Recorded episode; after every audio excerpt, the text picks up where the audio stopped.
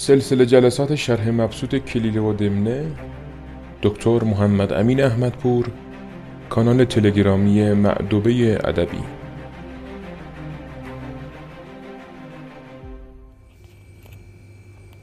بسم الله الرحمن الرحیم. در ادامه شرح کلیل و دمنه به ابتدای باب اول کتاب رسیدیم. بابی که معروف هست به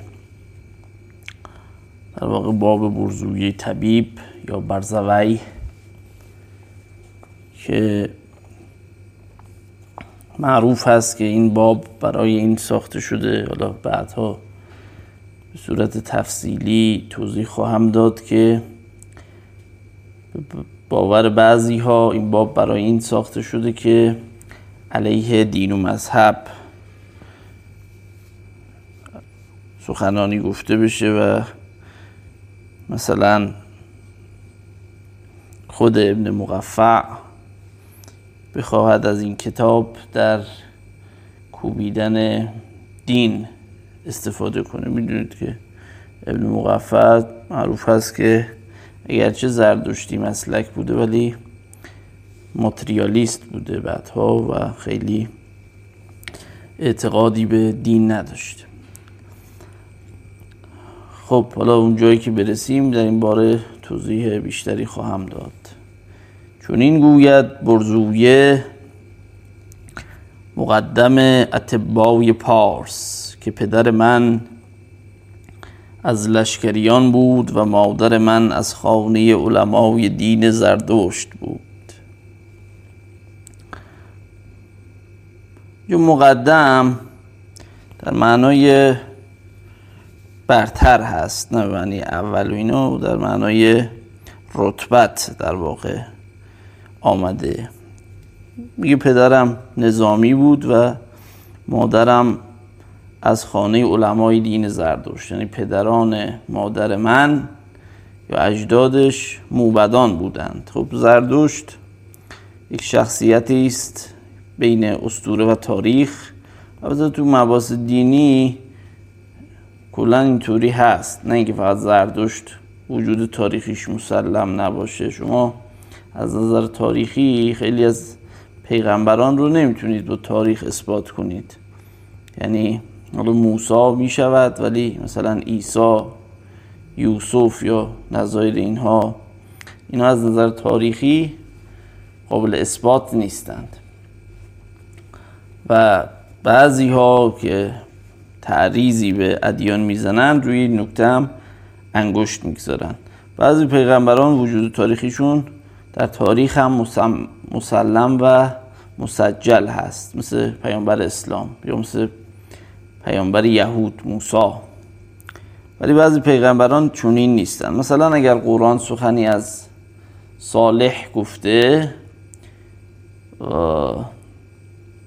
در قوم مثلا سمود یا هود اینها بلاز تاریخی قرینه ما بر وجودشون نداریم. حالا بعضی ها مثلا به خصوص در عربستان کوشیدند بگن مثلا اون آثاری که در جنوب عربستان وجود داره یا در قسمت های از یمن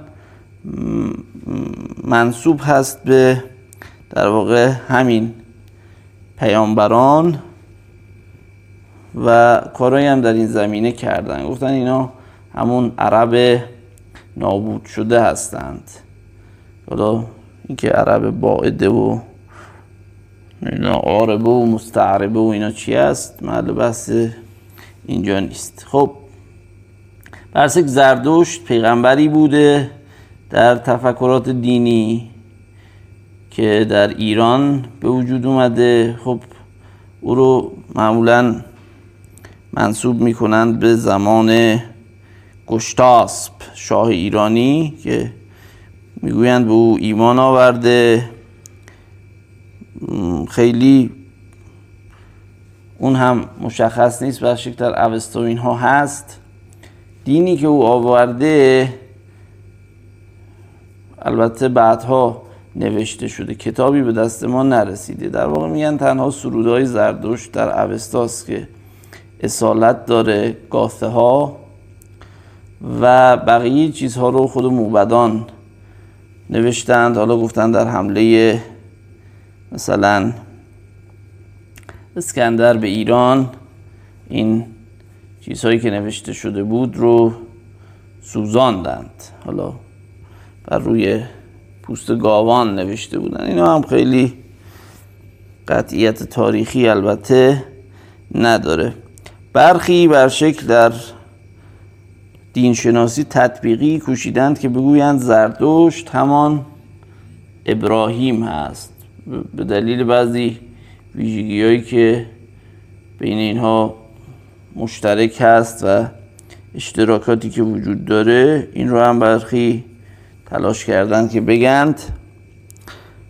بر شکل این وخشور ایرانی این پیامبر ایرانی دینش در ایران نفوذ کرد. بعدها با حمله عرب به ایران از بین رفت. تا حد زیادی در ایران تعداد محدودی زردشتی باقی موندند و در نقاط دیگری مثل هندوین ها پارسیان هندوین ها البته زردشتیان حضور دارن ولی خب خیلی دینی نیست که زنده باشه و معنی و پیروان زیادی رو جلب کرده باشه. تعدادی پیرو داره که بر شکل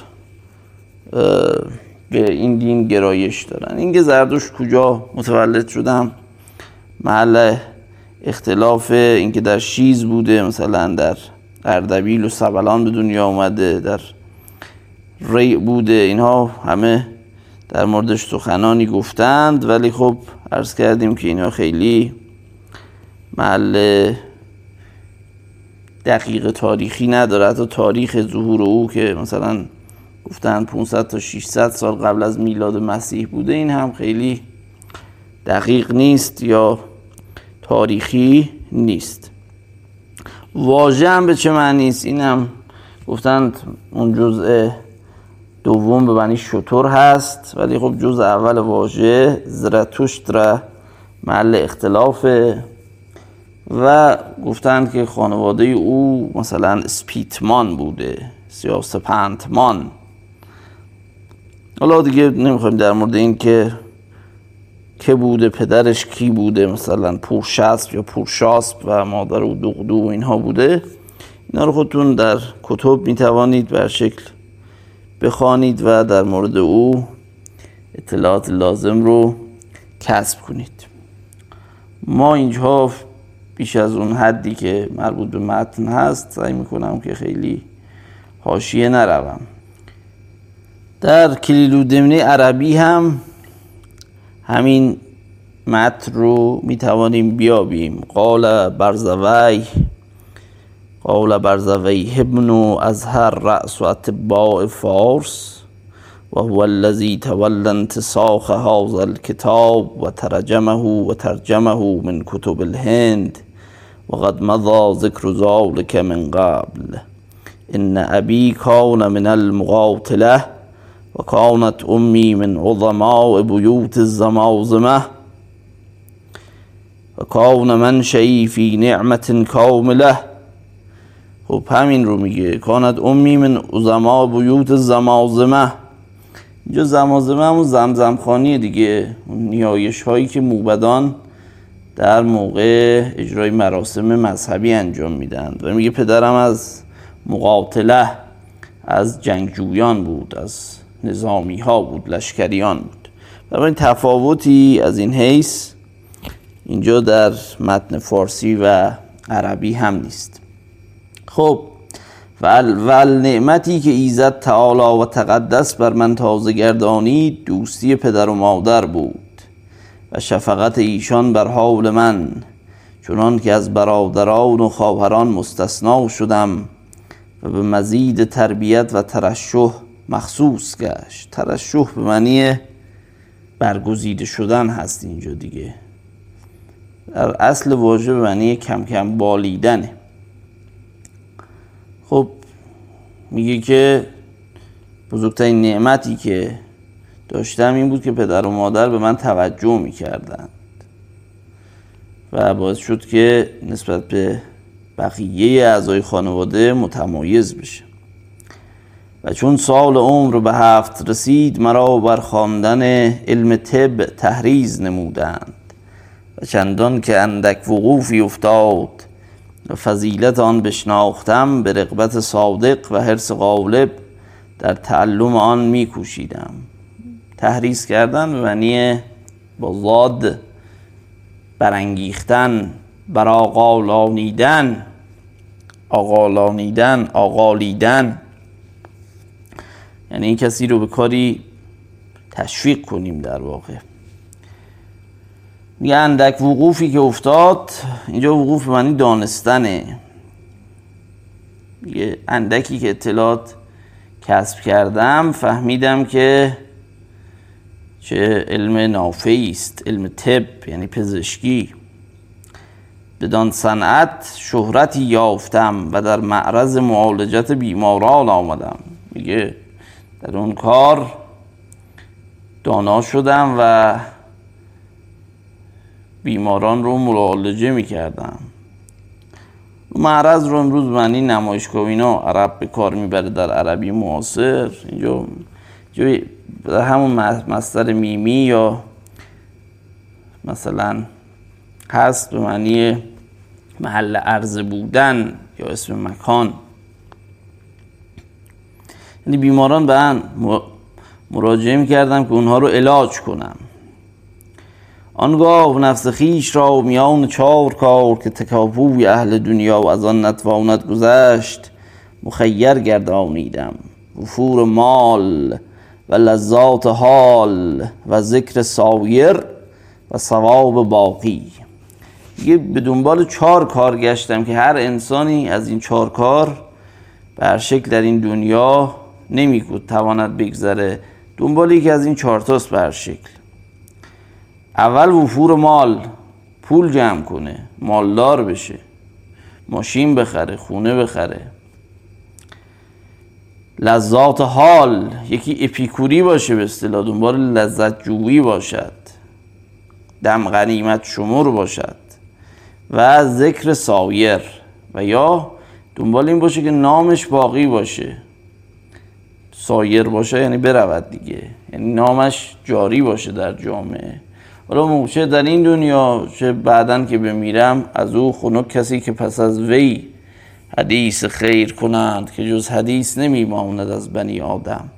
و چهارم ثواب باقی. بعضی هم دنبال آخرت هستند. میگه برشک آدم ها اگه نگاه کنیم در احوالشون دنبال یکی از این چهار خصلت هستند. انگیزه اونها از زندگی به شکل کلی در یکی از این چهار حالت و چهار خواسته خلاصه میشه و پوشیده نماند که علم طب نزدیک همه خردمندان و در تمامی دینها ستوده است و در کتب طب آوردند که فاضلتر اتبا آن است که بر معالجت از جهت ذخیرت آخرت مواظبت نماید که به ملازمت این سیرت نصیب دنیا هرچه کاملتر بیابد و رستگاری عقبا مدخر گردد. میگه از فضایل علم طب میگه پزشکی و توصیه می‌کنه میگه که در کتبم آوردن که بهترین طبیب اون کسیه که اگر بیماری رو علاج می‌کند به دنبال ذخیره آخرت باشد. دنبال مال دنیا نباشه. چون این علم علم خیلی پسندیده است. واقعا هم اینجوریه دیگه. یک انسانی آلام یک بیماری رو تسکین بدهد این خیلی مقام بلندی داره.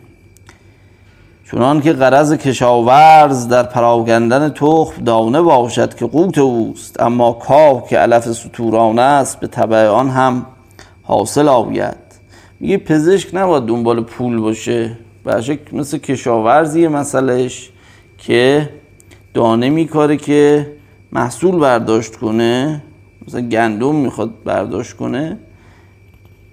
گندم هست به طبع اون کاه هم که سطور باید اون رو بخوره غذای سطور هست چهار پاها از اون می‌خورند در عقب گندم میاد. یعنی تو بندگی چو غلامان به شرط مزد مکن که خواجه خود روش بند پروری داند. این خیلی نکته مهمی است. ببینید الان در روزگار ما پزشکان چقدر به دنبال مال هستند. یعنی کمتر پزشکی رو شما می‌بینید که هدف قایش اصلا از درس خواندن در این رشته شریف اولا طب باشد و اینکه علاقمند باشد آلام مردم رو تسکین بده از بدن و بیماری های اون چیزهایی بدانه. نه از اون اول یه پرستیژ اجتماعی که این رشته مثلا در کشور داره باعث میشه که اون افرادی که در کنکور رتبه کسب می‌کنند به سمت اون برند با اون پوز بدن به اصطلاح.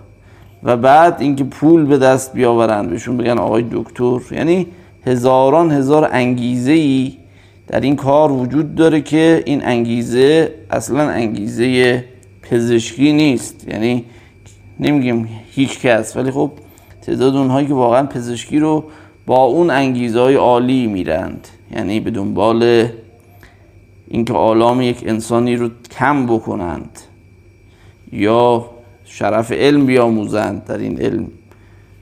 باشند خیلی خیلی کمه.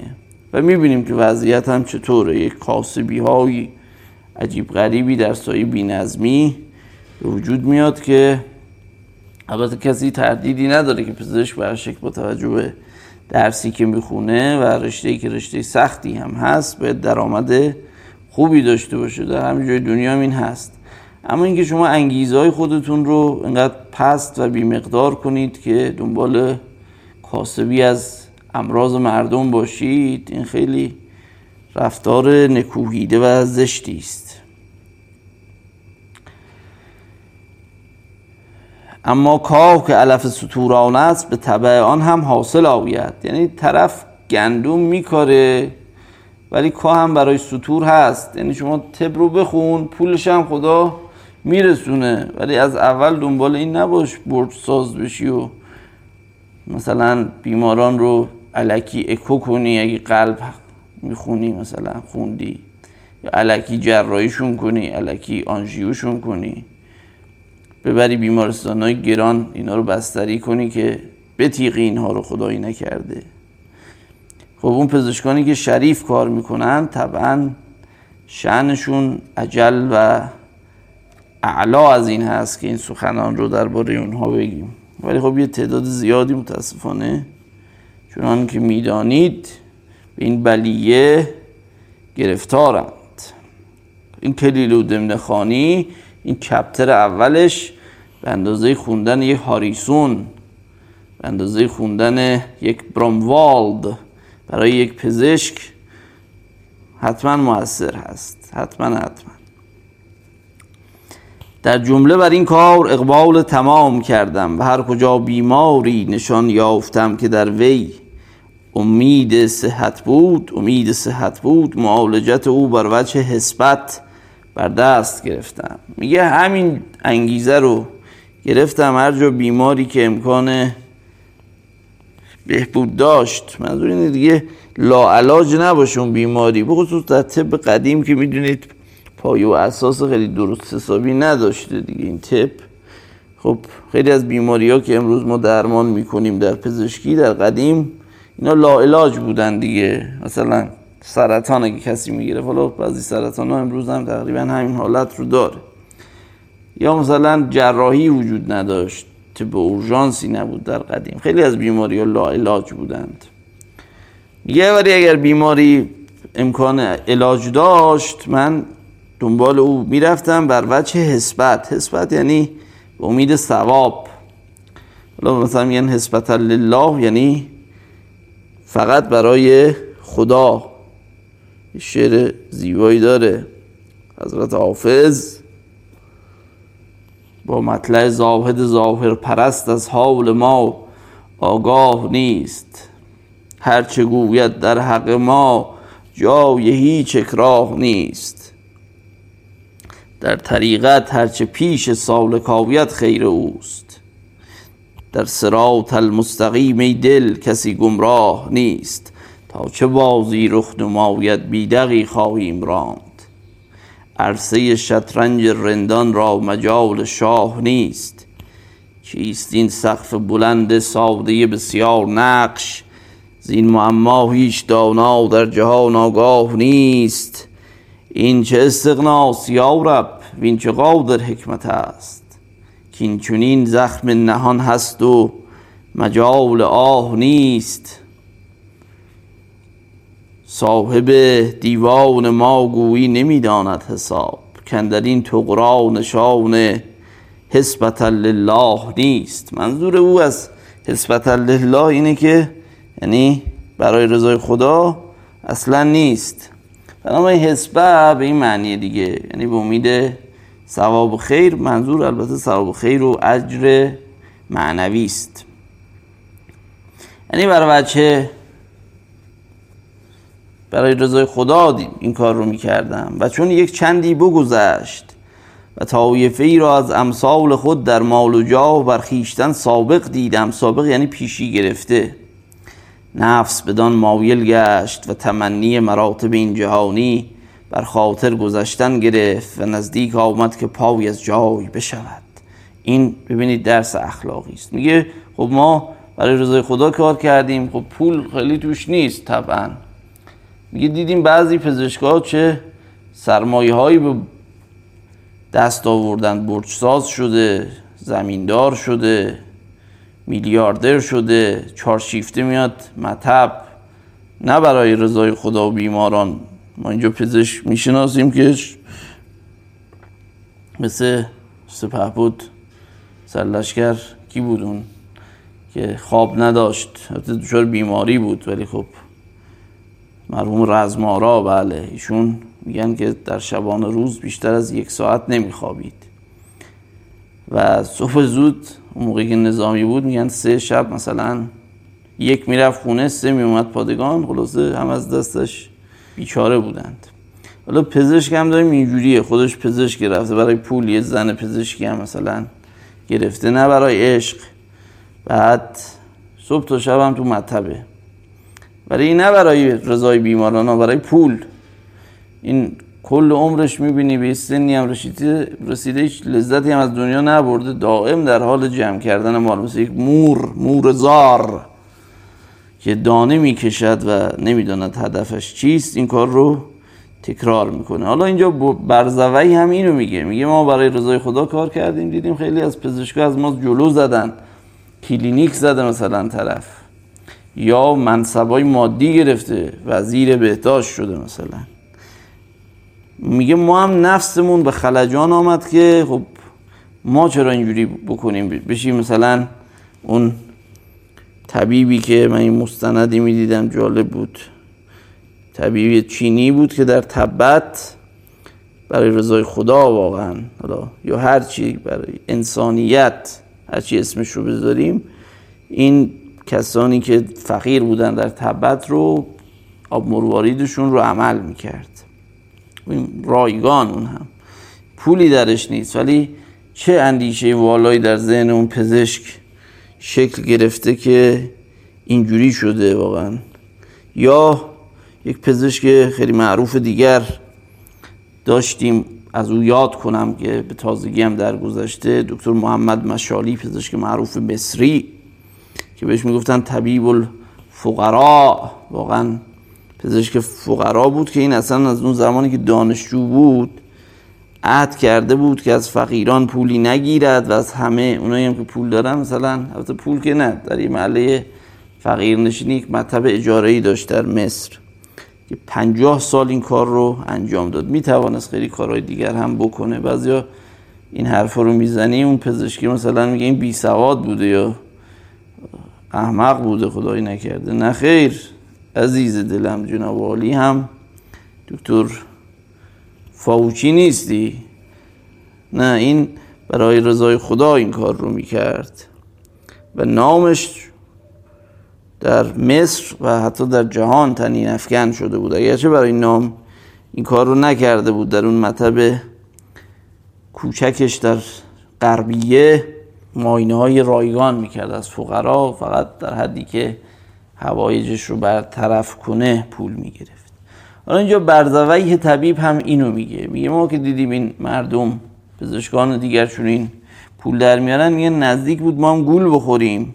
نزدیک آمد که پای از جایی بشود. با خود گفتم ای نفس میان منافع و مزار رخیش فرق نمی کنی و خردمند چگونه آرزوی چیزی در دل جای دهد که رنج و طبعت آن بسیار باشد. و انتفاع و استمتاع اندک. و اگر در عاقبت کار و هجرت سوی گور فکرت شافی واجب داری حرس و شره این عالم فانی به سر آید. یه گفت که اگر انتفاع یعنی نفع بردن استمتاع هم یعنی بهره بردن دیگه. متعه از همین ریشه است دیگه. حالا استمتاع یعنی طلب تمتع کردن. میگه اگر به خود گفتم که اگر فکر اینکه روزی به سمت گور خواهی رفت فکرت شافی شفا دهنده در واقع.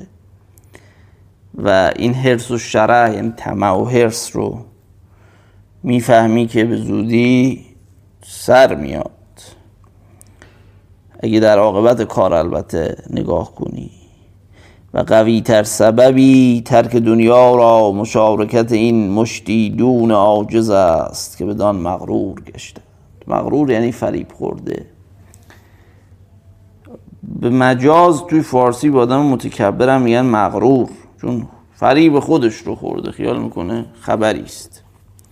میگه بهترین چیز برای اینکه یک فردی دنیا طلب نباشه اینه که ببینه کیا اهل دنیا ببینه آدم پست فطرت و بی ارزشی دنبال دنیا دیگه میگه همین دلیل کافیه که تو دنبال دنیا نباشی. از این اندیشه ناسواب درگذر و همت بر اکتساب ثواب مقصور گردان. مقصور کردن یعنی محدود کردن. یعنی دنبال فقط ثواب باش.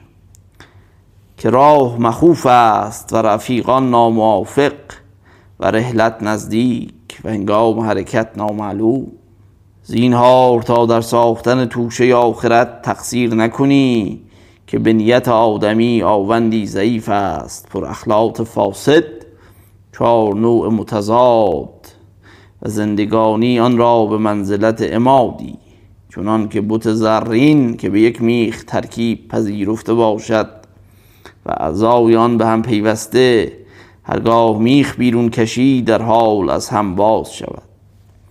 دا مثال می‌زنه دیگه میگه که مثل یک بوت زرین بوتی که بودیست ها مثلا میپرستند از طلا و اینها که این ترکیبش با یه میخ هست. به هم وصل شده. اون میخه رو که بکشی بیرون کل اون بوته که شما خیال می‌کنه یک وجودی است فرو میپاشه. میگه انسان هم همین جوریه دیگه. آوند و بندی ظرفه. فارسی. مثلا در دماوند داریم دیگه. یعنی آوندی که دمه دارد دود دارد. میگه انسان یک ظرفیه پر از اخلاق فاسد. خب این به پزشکی قدیمی حالا میگه چهار نوع متضاد اشاره می‌کنه. خب در طب قدیم این بود. یعنی معتقد بودند که چهار تا فصل داریم. خب این جدول تناوبی عناصر نبود قدیم. مندلیفی نبود که این عناصر رو دسته کرده باشه.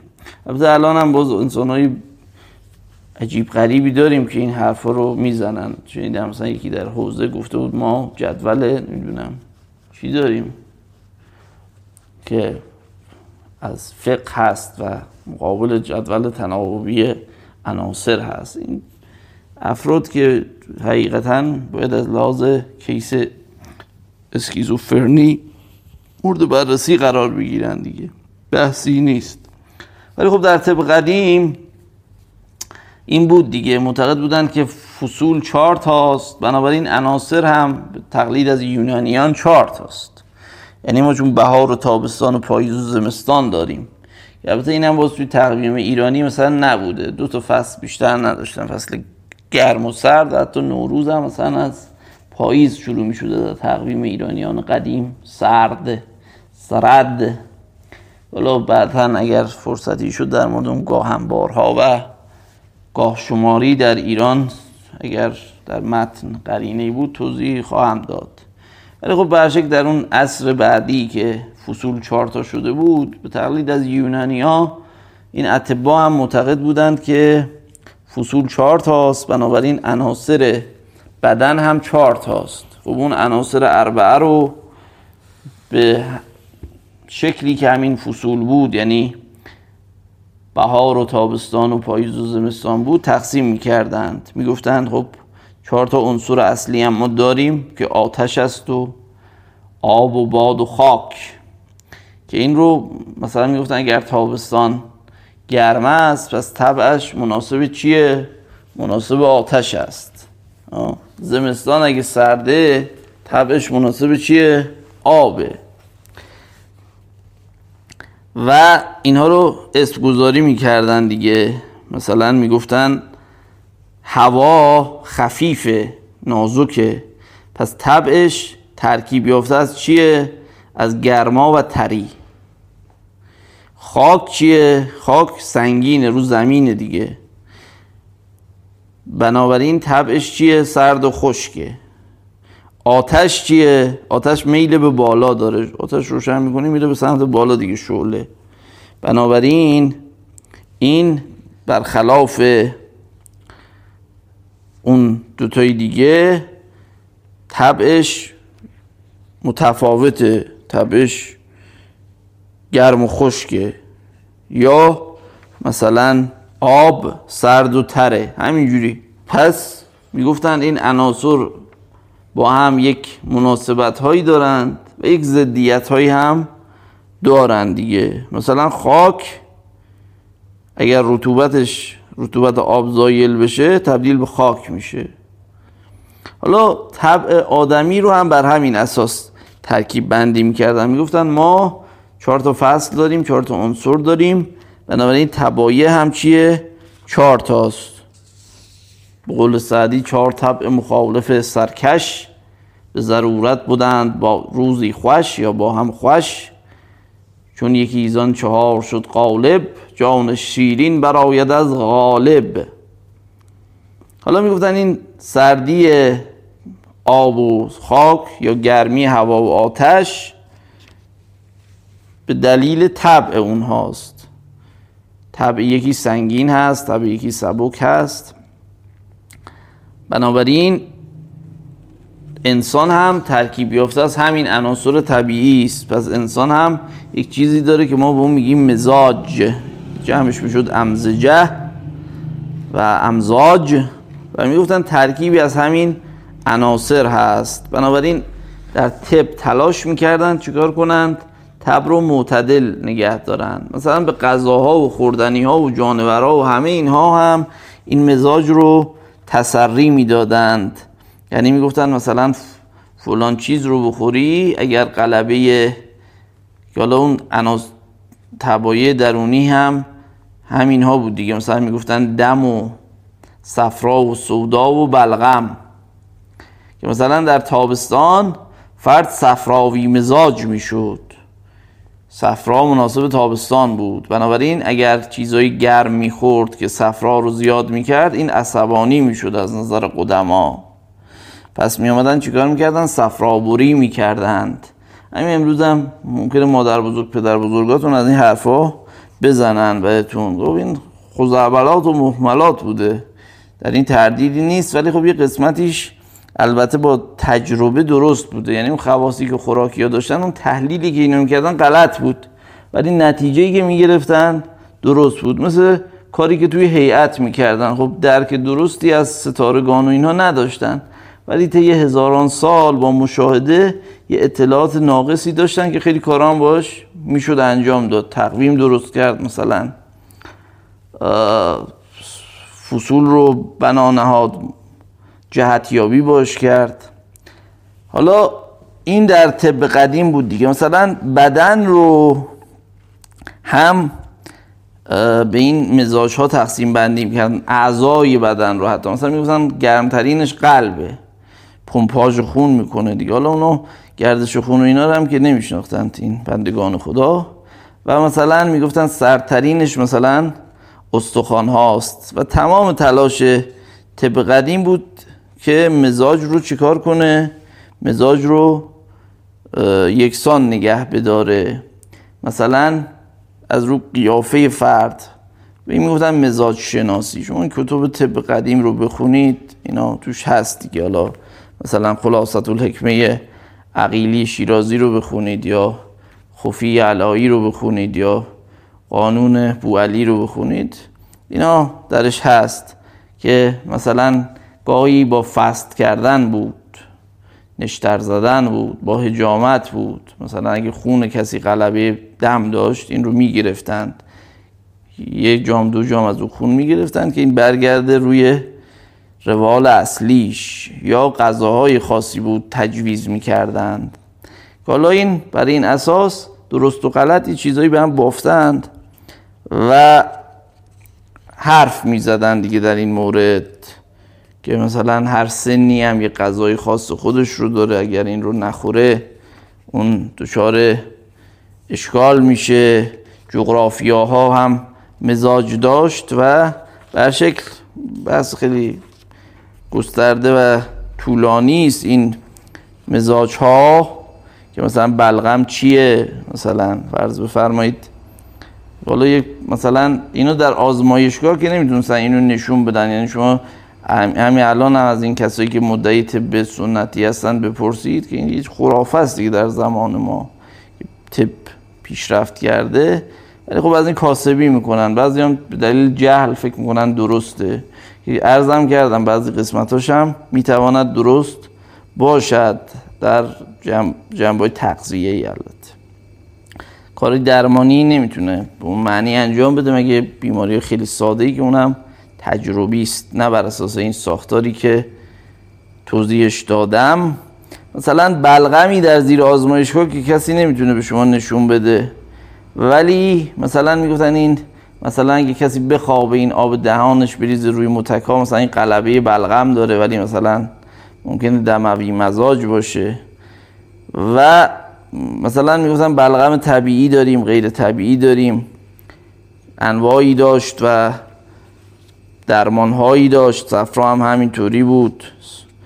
صفراهای مختلفی داشتیم طبیعی و غیر طبیعی همینطور در مورد سودا به همین شکل. و خیلی داشتن توی ادبیات مونده. مثلا میگیم سوداوی مزاج با سوداوی شدم. یعنی دیوانه شدم دیگه. می‌گفتن در فصل پاییز سودا مثلا غلبه می‌کنه. می‌دونستن پاییز یه ویژگی داره. این رو می‌گفتن سودای بدن رو می‌بره بالا. حالا البته این در روانشناسی تا حدی تایید شده که بعضیا مثلا در بعضی فصول بیماری های روانیشون تشدید میشه. مثلا بیماران اسکیزوفرنی در پاییز ممکنه بیماریشون تشدید بشه به دلایلی.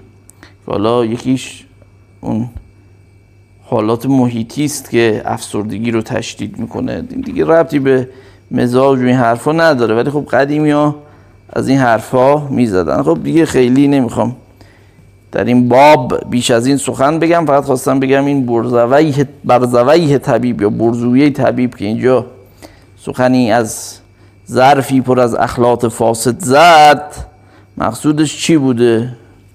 این رو باید با این توضیح مفید و مختصر برای شما آشکار می‌کردم که مقصود متن چی هست. خب و اماد به معنی ستون هست دیگه.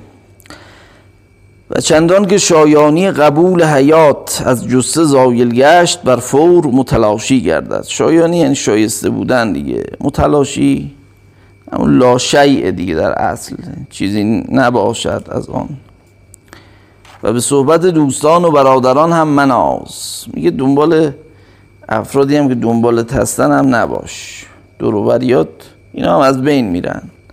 و بر وسال ایشان حریص مباش که سوران از شیون قاصر است و اندوه بر شادی راجه سور یعنی جشن مهمانی. هنوزم داریم دیگه. تو عروسی به خصوص به کار می‌برن.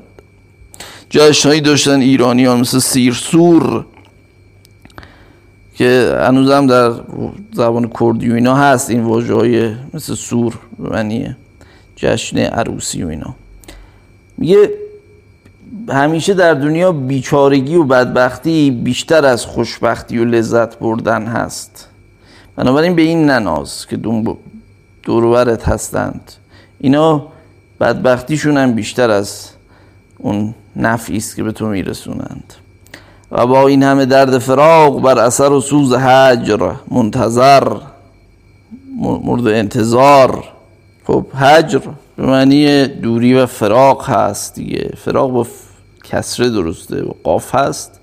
دیگه با فتح باشه با غین به معنی آسایشه با غین و فتح با کسره و قاف به معنی دوری است.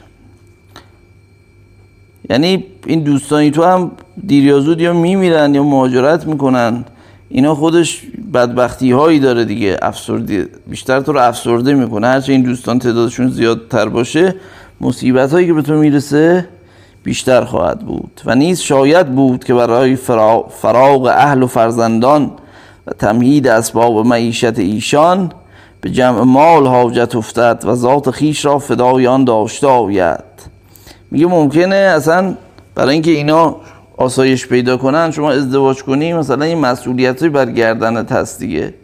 به خصوص خانم اگه پرتوقع باشه یا تو این اوضاع اول اقتصادی مزخرفی مثل حالیه ایران اگر باشید خب نیاز به تلاش بیشتری است. دیگه می‌بینی اصلا زندگی نمی کنی مثل یه مورچه صبح تا شب دنبال پولی که خرج اینا رو بدی. بنابراین این هم یه بدبختی دنبال بدبختی های دیگه است. اگه اطرافیانی هم داشته باشی این طبعا بیشتر خواهد شد. و راست آن را ماند که عطر بر آتش نهند. فواید نسیم آن به دیگران رسد و جرم او سوخته شود. میگه بوی خوشی مثل اودی شما روی آتش قرار بدی بوی خوش به دیگران می‌رسه ولی خود اون اوده از بین میره و نابود میشه. بنابراین فایدهش به دیگران می‌رسه چون این کسی ولی برای خودش خودش رو ساکریفای قربانی خوش بودن دیگران می‌کند و این کار خوبی نیست در علم اخلاق. تا حدی ما وظایفی نسبت به افراد دیگه داریم. اگر از اون حد بگذاره که خودمون فدا بشیم دیگه اون از نظر علم الاخلاق اخلاقی نیست. به ثواب آن لایقتر که بر معالجت مواظبت نمایی. بدان التفات نکنی که مردمان قدر طبیب ندانند. یعنی دنبال این هم نباشی که آقای مردم شعورشون ممکنه نرسه که طبیب شه کار مهمی انجام میده. دیدید دیگه بعضیا فاقد شعور هستن. طرف میاد خیلی بعضی هم همش انتقاد به پزشکان نباید باشه. عقل درست درمان ندارد. میاد بیادبی می‌کنه. مقام اون پزشک رو نمی‌شناسه. میگه دنبال از این ناراحت نشو اگر قدر تو رو به عنوان پزشک ندانستند لکن در آن نگر که اگر توفیق باشد و یک شخص را از چنگال مشقت خلاص طلبیده آید آمرزش بر اطلاق مستحکم شود. میگه به این نگاه کن اگه یه نفر رو از مشقت بیماری نجات بدی اصلا آمرزش اخروی و حتی دنیوی پیدا می‌کنی. یعنی همه گناهی که کردی همه خطاهایی که کردی این با اینکه نفسی رو نجات بدی از بین میره. آنجا که جهانی از تمتع آب و نان و معاشرت جفت و فرزند محروم مانده باشند و به علتهای مزمن و دردهای مهلک مبتلا گشته اگر در معالجت ایشان برای حسبت سعی پیوسته آید و صحت و خفت ایشان تحری افتد اندازه خیرات و مسوبات آن کی توان شناخت؟ خب همین رو ادامه میده. میگه اگر کسی بیمار شده دیگه لذتی نمی‌تونه ببره نمی‌تونه بخوره نه بنوشه نه رابطه جنسی داشته باشه نه فرزندان رو ببینه. میگه اگر این آلام عظیمی که به این فرد رسیده رو شما بتوانی درست کنی اصلا چه ثوابی چه فضیلتی از این بالاتر است؟ تحریونا رو قبلا گفتیم تکرار نمی کنم مسوبه و همین معنی است دیگه. یعنی ثواب هست. و اگر دون همتی چون این سعی به سبب حتام دنیا باطل گرداند یعنی یک آدم بیارزش پست همتی کسی که دنبال پوله همتش پسته دیگه. میگه به خاطر دنیا این ارزش رو بذاره کنار دنبال کاسبی از پزشکی بره. همچنان باشد که مردی یک خانه پرعود داشت. اندیشید که اگر برکشیده فروشم و در تعیین قیمت احتیاطی کنم دراز شود. بر وجه گذاف به نیمه بها بفروخت. خب اود یک در معنای اصلی به معنی هر گیاهی است. در اصل اون گیاهان خوشبوی بوده که در قدیم میسوزاندند. حالا امروز ترکیبای شیمیایی هم به اینا اضافه می‌کنه. همین اودی که شما می‌بینید مثلا پاکستان اینا تولید می‌کنه ترکیبی از ایناست. مثلا چوبایی مثل صندل و اینا بود. حالا قدیم این رو زیر خاک می نهادند خوشبو می‌شد. الان دیگه ترکیبای شیمیایی بیشتر استفاده می‌کنن. از مصر باستان سوابقی بر سوزی داریم. ولی خب در آین های مثل هندویسم و اینا اصلا جز آین های مذهبی محسوب می شده حالا دلیل اصلی این که این اود رو می سوزاندند علاوه بر اینکه بوی خوشی می‌داده است و آرامشی این بوده که حشرات مزاحم رو دفع بکنه چون ترکیبات سمی داره دیگه و خیلی از حشرات تنفسشون از راه پوست هست. و اونایی که به معبد یا پرستشگاه اومدن دچار ناراحتی و نگرانی نشوند. حالا انواعی داشته که در کتب نوشته اود قماری مثلا در یه دوربر هند این رو به دست می آوردن بهترین و گرانترینش بوده. میگه یه آدمی یه خانه اود داشت. یعنی یه انباری از اود یه اتاق اود داشت. با خودش گفت اگه کم کم بکشم و بفروشم این خیلی طول می‌کشه. بنابراین به نصف قیمت با یه پول زیادی این رو فروخت. گمان کرد که چون عجله داشتی که گمان کرد که سود برده. خب اگر این رو کم کم میفروخت به قیمت خیلی بیشتر سود می‌برد تا اینکه نصف قیمت بفروشه و یه پول یک دفعه بهش برسه در واقع. چون بر این سیاقت در مخاسمت نفس مبالغت نمودم به راه راست باز آمد و به رقبت صادق و حسبت بیریا به علاج بیماران پرداختم و روزگار در آن مستقرق گردانید. تا به میامن آن درهای روزی بر من گشاده گشت و سلات و مواهب پادشاهان به من متواتر شد. میگه وقتی نفسم رو سرزنش کردم از این حرفا بهش دادم. اینم خیلی نکته مهمی است انسان باید دائم خود رو سرزنش کنه.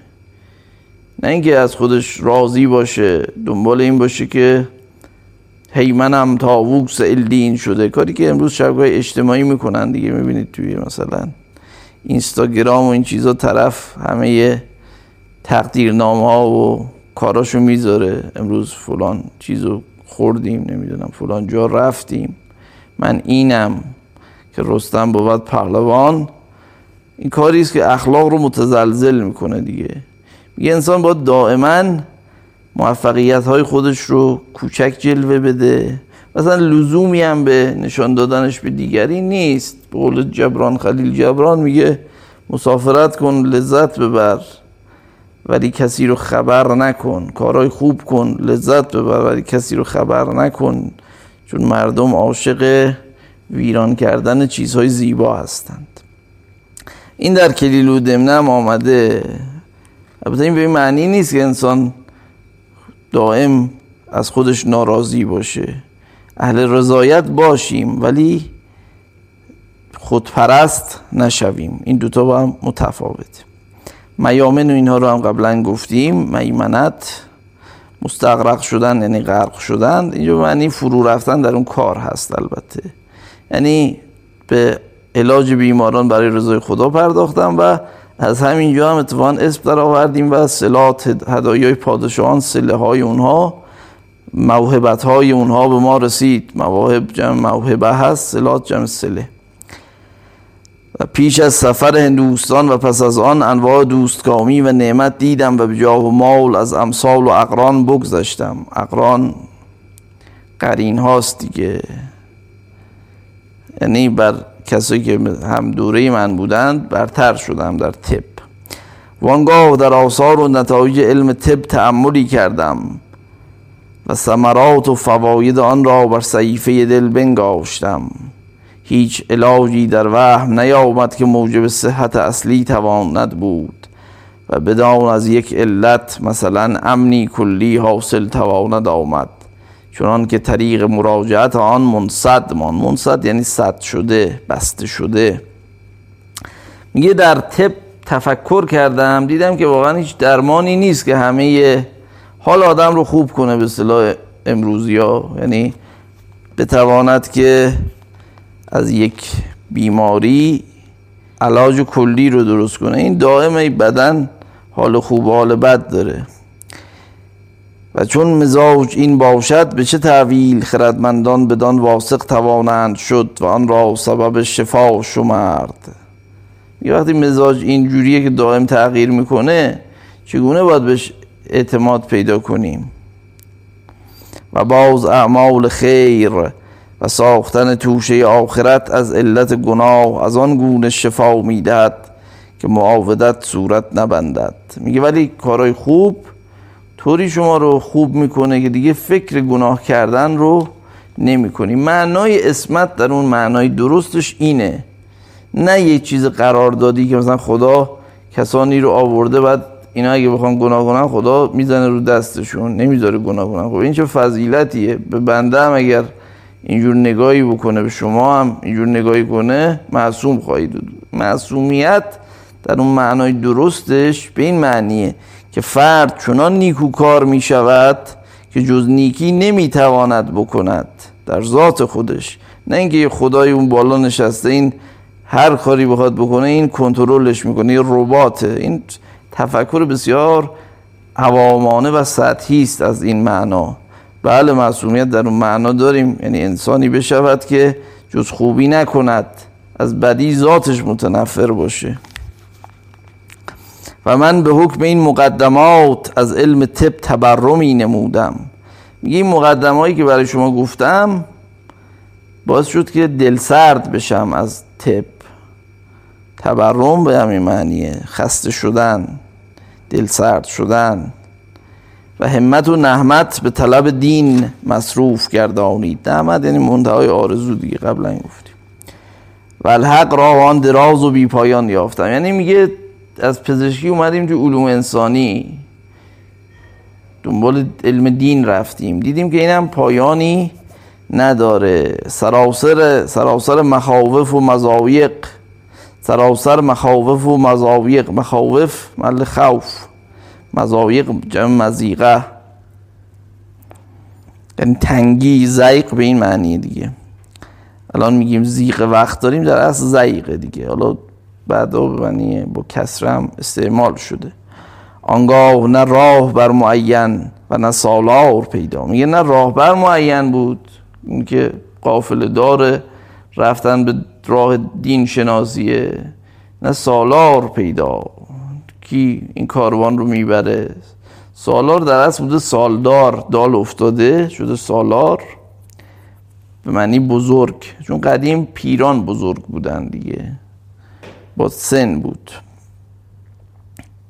میگه اصلا معلوم نبود این راه دین چه کسی رئیس کاروانشه. در کتب طب اشاراتی هم دیده نیامد که بدان استدلالی دست دادی و یا به قوت آن از بند حیرت خلاصی ممکن گشتی. و خلاف میان اصحاب ملت ها و هرچه ظاهرتر بعضی به طریق ارث دست در شاخی ضعیف زده و طایفه ای از جهت مطابقت پادشاهان و بیم جان پاهوی بر رکن لرزان نهاده. خب اینجا اون چیزی که میگن ابن مقفع خواسته دین رو بکوبه بعضی ها گفتند اینجا معلوم میشه. البته این حرفا حرفای درستی است. داره میگه دین مردم رو که دیدم دیدم اکثرا دین ندارن. دینشون تقلیدیه. دلایل مختلفی داره که اینا دیندار شدن. میگه بعضیا اصلا چی بود؟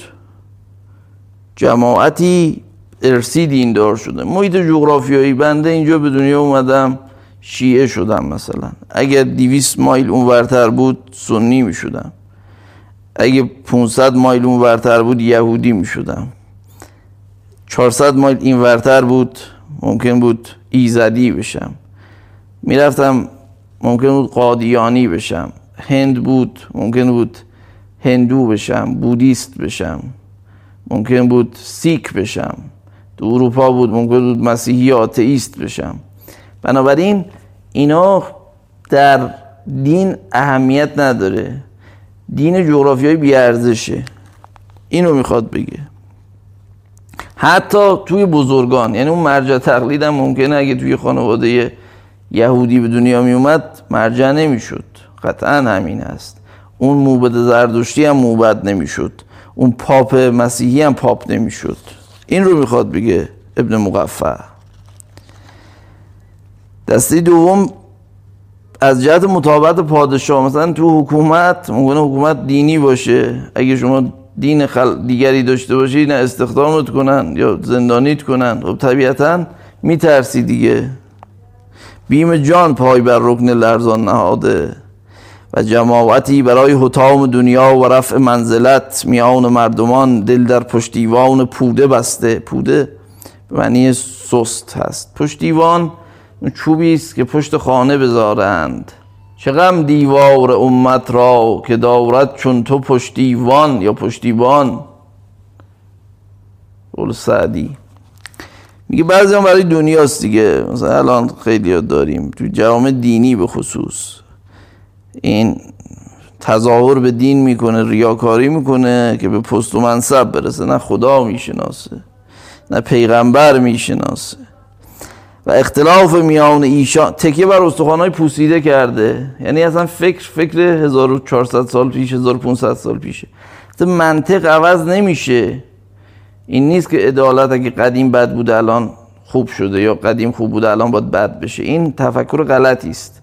مقصود نویسنده اینه که خیلی ها به افکار قدمایی که جز دینم نیست در واقع توجه می‌کنند. منظور این هست. مثلا بنده الان بگم این درسته چون سعی بخاری گفته اگه سنی باشم. یا بگم این درسته چون شیخ توسی گفته. خب گفته که گفته. شما فکرت چیه؟ دین چه می‌گوید؟